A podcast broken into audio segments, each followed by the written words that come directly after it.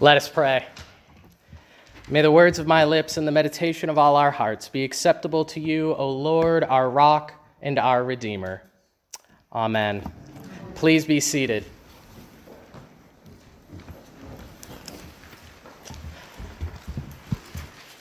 One of my earliest memories is being in church on Christmas Eve. I don't remember how old I was, and if I'm honest, I remember basically nothing about the service itself.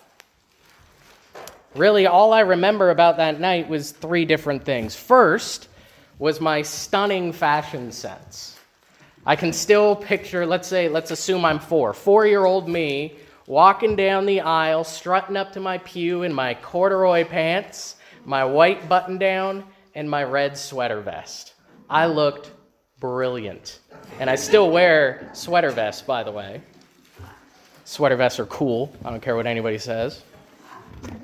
The second thing I remember is that there were two boys who are a little older than me sitting in the pew behind us, and I was jealous of them because they were eating gummy candy during the service, and I, of course, had none. And I remember getting really annoyed with them because at one point, one of the boys took one of the gummies out of his mouth and he put it on the pew and left it there. And I wasn't mad that he would leave it on the pew, but that he would actually waste this perfectly good candy when I had none at all. Clearly, the service had a profound effect on my life. Well, I said I remember three things. The last one was this it made my mom happy that we were there. Perhaps the only thing of value that I remember from that night was that it made her happy. And as it turned out, that was the last Christmas Eve service that me or my family went to for at least 10 years. And I couldn't tell you why we went. I honestly couldn't. I mean, I knew it had something to do with some guy named Jesus and that we'd go home and me and my brother would sing happy birthday to Jesus. But I had no idea what the point was. All I could come up with was that you went to church on Christmas Eve because that's what people do. And it makes mom happy. I wonder how many of us had similar experiences in our childhood, or perhaps are having that experience even as I speak. It's just what we do on Christmas Eve. It's an hour and a half to make mom or maybe grandma or grandpa happy. Well, those of you who know me know that I like to ask the why question. Almost annoyingly so I ask, why do we do anything? And because of that, tonight, I'd like us to turn to our reading from Isaiah 9 and talk about the why of Christmas. Hopefully, what we will see is our need for Christmas, the hope of Christmas, and then finally, the joy of Christmas. Let's start by talking about our need for Christmas. Now, some of you might be thinking at this point, here we go again, more Jesus is the reason for the season stuff. Well, hopefully, we can get a little deeper than a somewhat cheesy and sadly often politicized slogan. Christmas is, of course, the celebration of the birth of Jesus Christ. Its rather grim and official sounding church title is the, the Feast of the Nativity of our Lord Jesus Christ. Very, very official sounding. But why do we celebrate it? Why do we need Jesus? Take a look at the first half of verse 1. We read, But there will be no more gloom for who, her who was in anguish. In the former time, he brought into contempt the land of Zebulun and the land of Naphtali. What's going on here? Well, Applying a little bit of logic here, if the verse tells us that gloom and anguish are going to be no more, then we know that those things were the present condition of the people that God was talking to. They were in gloom and anguish. And the context of our passage drives this home for us. In Isaiah chapter 8, right before our reading, there is a warning about a coming invasion. The people of Israel are about to be conquered by the Assyrian Empire, and Zebulun and Naphtali were the first territories of Israel to fall. Now, folks often talk about gloom and anguish and the difficulties of life, but I think we can all agree that few situations are more challenging than literally being conquered. If we jump down to verse 5, this just gets hammered home for us. It says, For every boot of the tramping warrior in battle tumult and every garment rolled in blood will be burned as fuel for the fire. Now, I don't know about you all, but I read that verse and think it's Christmas Eve. Why are we reading about tramping warriors in bloody garments? That does not sound very Christmassy to me. That doesn't give me all the warm fuzzies, you know? Well, we're reading about it because it's a description of what Israel was going through then. They had been met with tramping warriors and conquerors. They have been plunged into a state of war, a war that they would lose. And the book of Isaiah tells us that Israel is being conquered because of their sin against God. The tramping warriors have come because Israel have turned their back on God. They rejected God and wanted to rule over themselves. They had sinned against the Lord and separated themselves from Him, and because of that, they would be defeated by their enemies. The land that was intended to be a light to the world would be shrouded in darkness because the people of Israel believed that they would be better rulers of their lives and their land than God is. Now, what does that have to do with us? And what on earth does that have to do with Christmas? Well, just as the physical state of Israel was covered in darkness because of sin and their rejection of God, so it is with the spiritual state of people when we reject God and sin against Him. The result is being separated from God, walking or living in darkness. And the result of that is the very gloom and anguish that Zebulun and Naphtali and all of Israel were experiencing. And it's why we experience the same in our lives. It's why we know that there is something wrong with the state of the world. It's why we know that things are not as they should be in our lives, and we keep looking for solutions and coming up empty. It's why Christmas is necessary. It's the need of Christmas. God looked upon the state of mankind and saw a people in need. We've chosen life apart from God, but it is only led to darkness and despair, and so we need to be rescued. And God was not content to leave things as they are. He never wanted gloom and anguish for us. And that leads us to the hope of Christmas. The hope of Christmas, quite simply, is that God didn't leave us on our own, but acted in history to rescue us through Jesus Christ. Verse 2 The people who walked in darkness have seen a great light. Those who dwelt in a land of deep darkness, on them has light shone. Friends, that light is Jesus Christ. It's as simple as that. The hope of Christmas is that God took on flesh and was born into the world in order to cast out the darkness in which we live. From his humble beginnings, being born in a lowly stable in a backwater town, to his sacrificial death upon the cross to pay for the sins of all people, to his glorious resurrection, announcing that sin and death have been defeated, the mission of Jesus Christ has always been the same to bring light to the world, casting out the darkness and reconciling a wayward people with their loving Heavenly Father. The hope we have at Christmas is the hope given to us in Jesus Christ. And that hope is simply that through him, the oppression of sin and death is over. That, as verse 4 tells us, he breaks those things so that his light might shine upon us. And we can have genuine hope because it doesn't rest on us, but on him. The work of casting out the darkness is the work of God. We don't have to earn it. We have to struggle through life trying to prove that we deserve it. We don't have to do all we can to throw off the yoke of oppression. He does that for us. He brings light. Verse 6 For to us a child is born to us a son is given, and the government shall be upon his shoulders.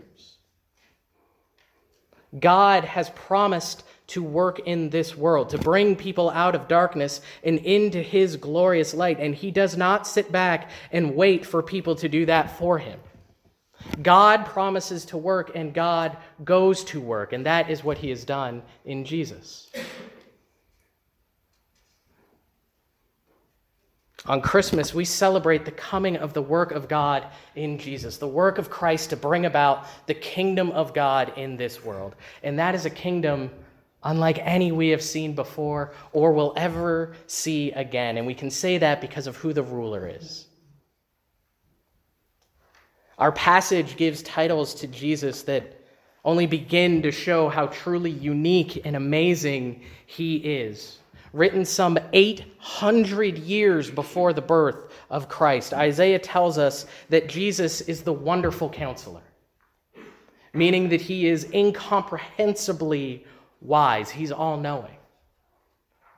He's the mighty God. He's the strong defender of his people. He is the everlasting Father, meaning that he has a perfect love and care for his children and he is the Prince of Peace. The one who brings a contentment and a peace so complete that it fulfills all of the deepest longings of our hearts. All of that in one man. Because that one man is God made man. Now, some might be thinking at this point, well, if that's what God has promised to do, and if all the stuff that I'm talking about is true, that Jesus brought light into the world and established the kingdom of God, then why do we still see sin everywhere? Why do people continue to suffer from the rod of oppression and the yoke of burden? And they're fair questions.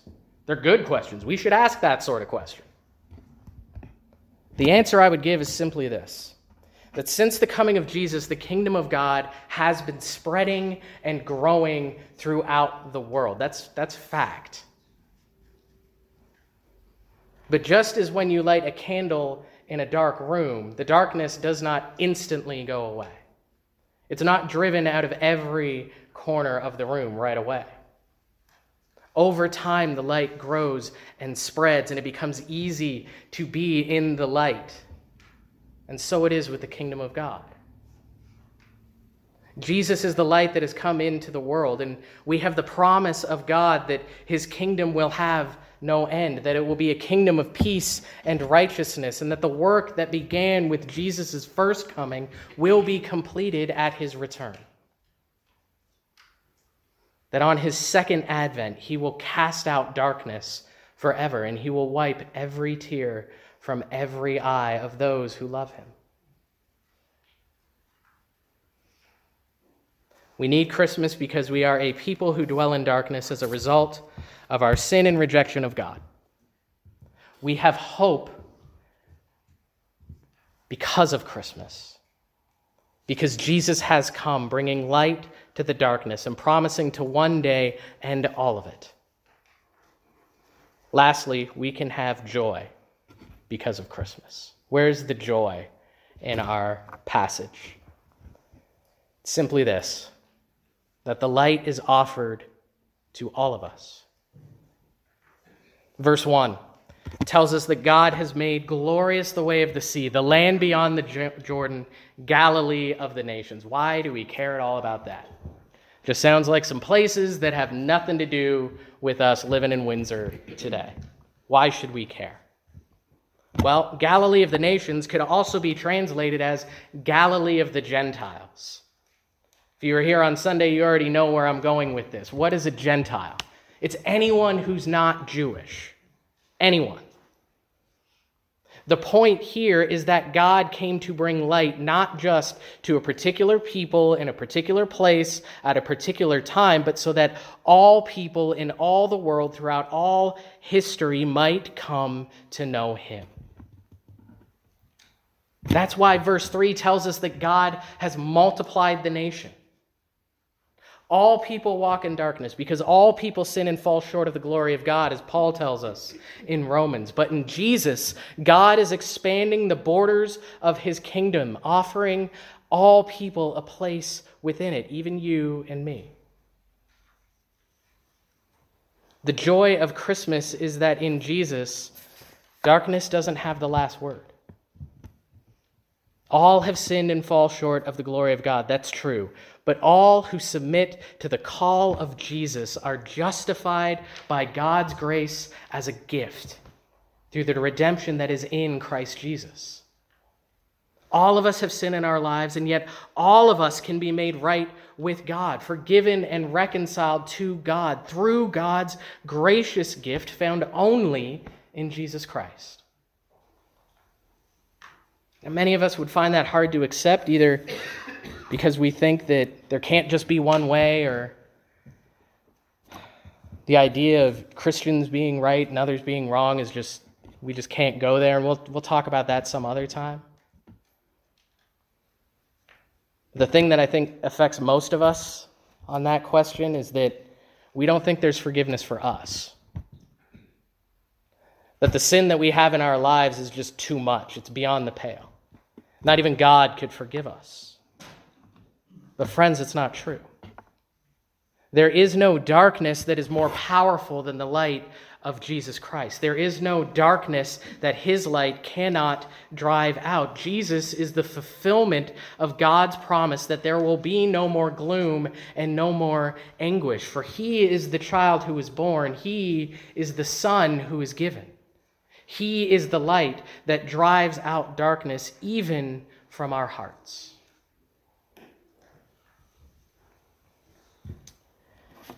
in Matthew's gospel, he tells us of how Jesus fulfills the very prophecy that we read this evening in Isaiah 9. He tells us that Jesus himself went into the land of Naphtali and Zebulun, that he brought his light to those lands that had been in darkness. And what was Jesus' message to them when he got there? Matthew chapter 4, verse 17. From that time, Jesus began to preach, saying, Repent, for the kingdom of God is at hand.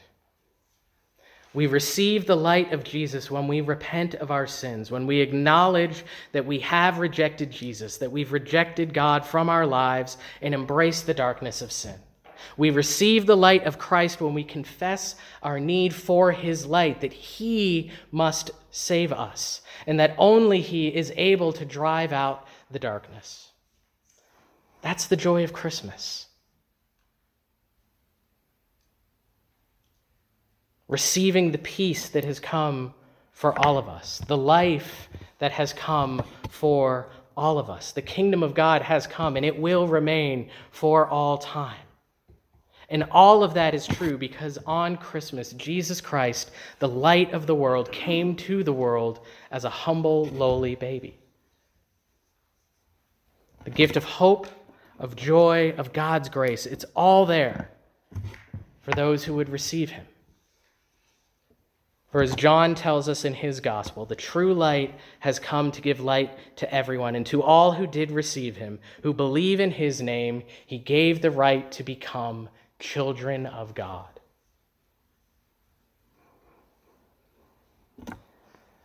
The need for Christmas is our need to be rescued. The hope of Christmas is that God has acted on behalf of his people in Jesus. And the joy of Christmas is that his light is there for even us who have gathered here this evening. God has promised it, and in Jesus we see his work begun. And we look forward, those of us who believe in him, to when he will come again and fulfill all of his promises, his everlasting kingdom of justice and righteousness and peace without end. Let's pray. Father, we give you thanks and praise that you have come in Jesus. Thank you that in him light has come, that darkness cannot overcome it. Father, we pray that you would open all of our hearts here this evening to receive that light, that we might come to know your Son as he is, as the one and only Savior of all people. Help us to praise him this evening and for the rest of our lives. And it's in his name that we pray. Amen.